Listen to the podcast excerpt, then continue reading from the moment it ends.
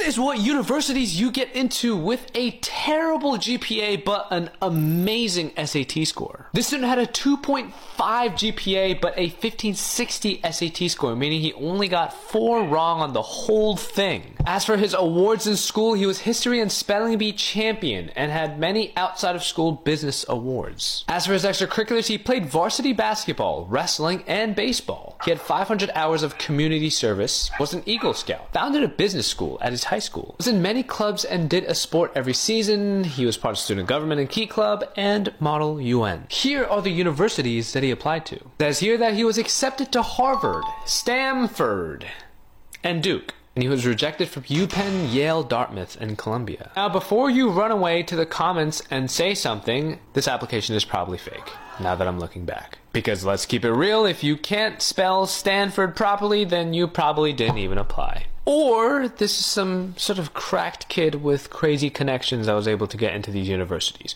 Either or. Short Cast Club